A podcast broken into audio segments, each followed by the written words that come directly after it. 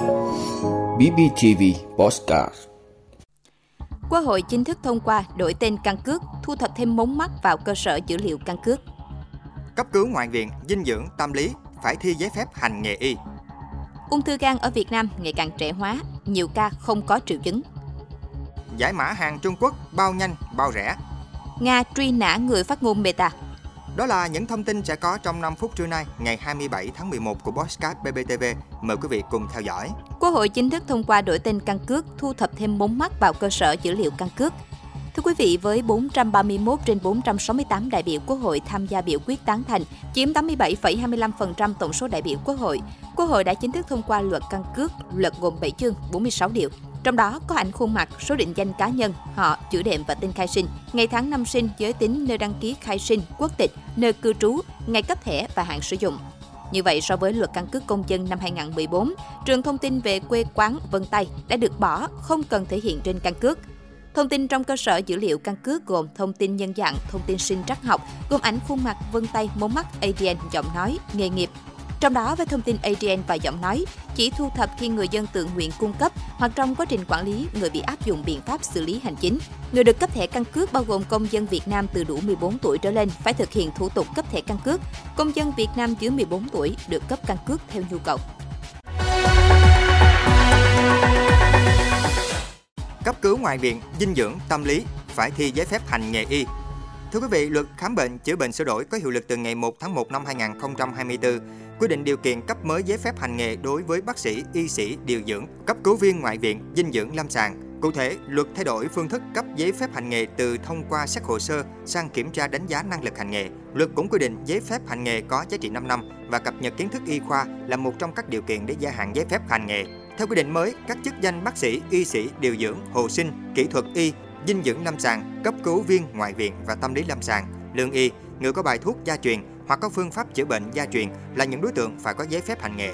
Như vậy, so với quy định cũ, luật mới bổ sung thêm 3 đối tượng phải có chứng chỉ hành nghề, gồm dinh dưỡng lâm sàng, cấp cứu viên ngoại viện và tâm lý lâm sàng. Theo quy định này, chứng chỉ hành nghề khám bệnh chữa bệnh được gọi chung là giấy phép hành nghề. Cụ thể, cấp mới giấy phép hành nghề được áp dụng đối với các trường hợp người lần đầu tiên đề nghị cấp giấy phép hành nghề, người hành nghề thay đổi chức danh chuyên môn đã được ghi trên giấy phép hành nghề, người bị thu hồi giấy phép hành nghề thuộc trường hợp cấp mới theo quy định của chính phủ.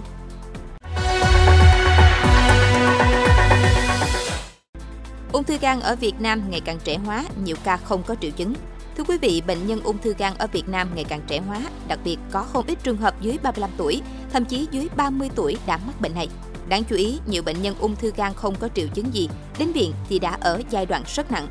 Theo Global Can, năm 2020, cơ quan nghiên cứu ung thư quốc tế, tỷ lệ mắc mới ung thư gan tại Việt Nam là 26.418 ca mỗi năm, chiếm 14,5% tổng số ung thư và 77% số ca ung thư gan là nam giới.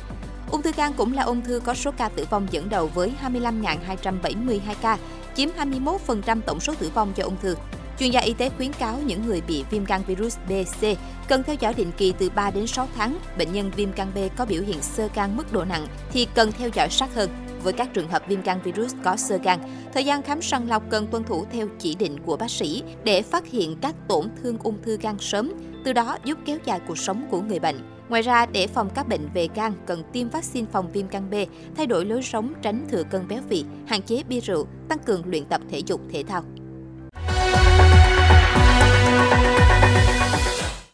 Giải mã hàng Trung Quốc bao nhanh, bao rẻ.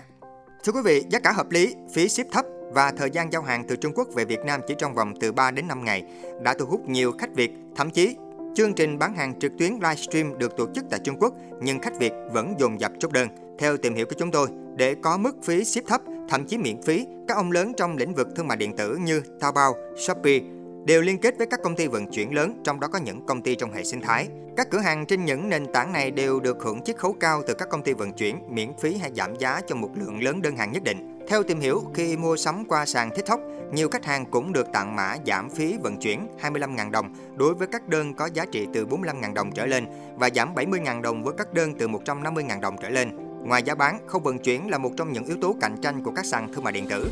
Việc giao nhanh, giá rẻ khi mua hàng Trung Quốc qua sàn thương mại điện tử không chỉ nhờ chính sách hỗ trợ của chính phủ Trung Quốc mà còn có sự chủ động đầu tư năng lực từ chính các doanh nghiệp bán hàng, hạ tầng logistics của Trung Quốc, cộng với sự chuyên nghiệp của các đơn vị làm dịch vụ thông quan tại Việt Nam. Chẳng hạn, Best Express thuộc tập đoàn Best In Trung Quốc đã đầu tư trung tâm phân loại với khoản vốn hàng chục triệu đô la Mỹ tại Việt Nam, đồng thời đẩy mạnh hệ thống bưu cục nhận quyền đảm nhận chuyển hàng cho sàn Shopee, TikTok xuyên biên giới trong đó có Việt Nam. Sau khi nhận đơn hàng, đội ngũ xe vận tải của hãng tại Trung Quốc sẽ đến tận xưởng sản xuất để thu gom hàng, rồi vận chuyển đến các kho tập kết chờ vận chuyển xuyên biên giới. Toàn bộ hàng cần vận chuyển sẽ về Việt Nam được tập kết tại hai kho hàng cỡ lớn của Best tại Đông Quảng của Quảng Đông và Kim Hoa của Chiết Giang. Một đại diện của Best Express cho rằng việc kết nối trực tiếp với nhà sản xuất để thu gom về kho tập kết sẽ giúp rút ngắn thời gian vận chuyển. Nga truy nã người phát ngôn Meta Thưa quý vị, Nga đã ra lệnh truy nã Andy Stone, người phát ngôn của hãng Meta, chủ sở Facebook với các cáo buộc không xác định. Ông Stone có tên trong danh sách những người bị truy nã của Bộ Nội vụ Nga, nhưng hồ sơ của ông không nêu thông tin chi tiết.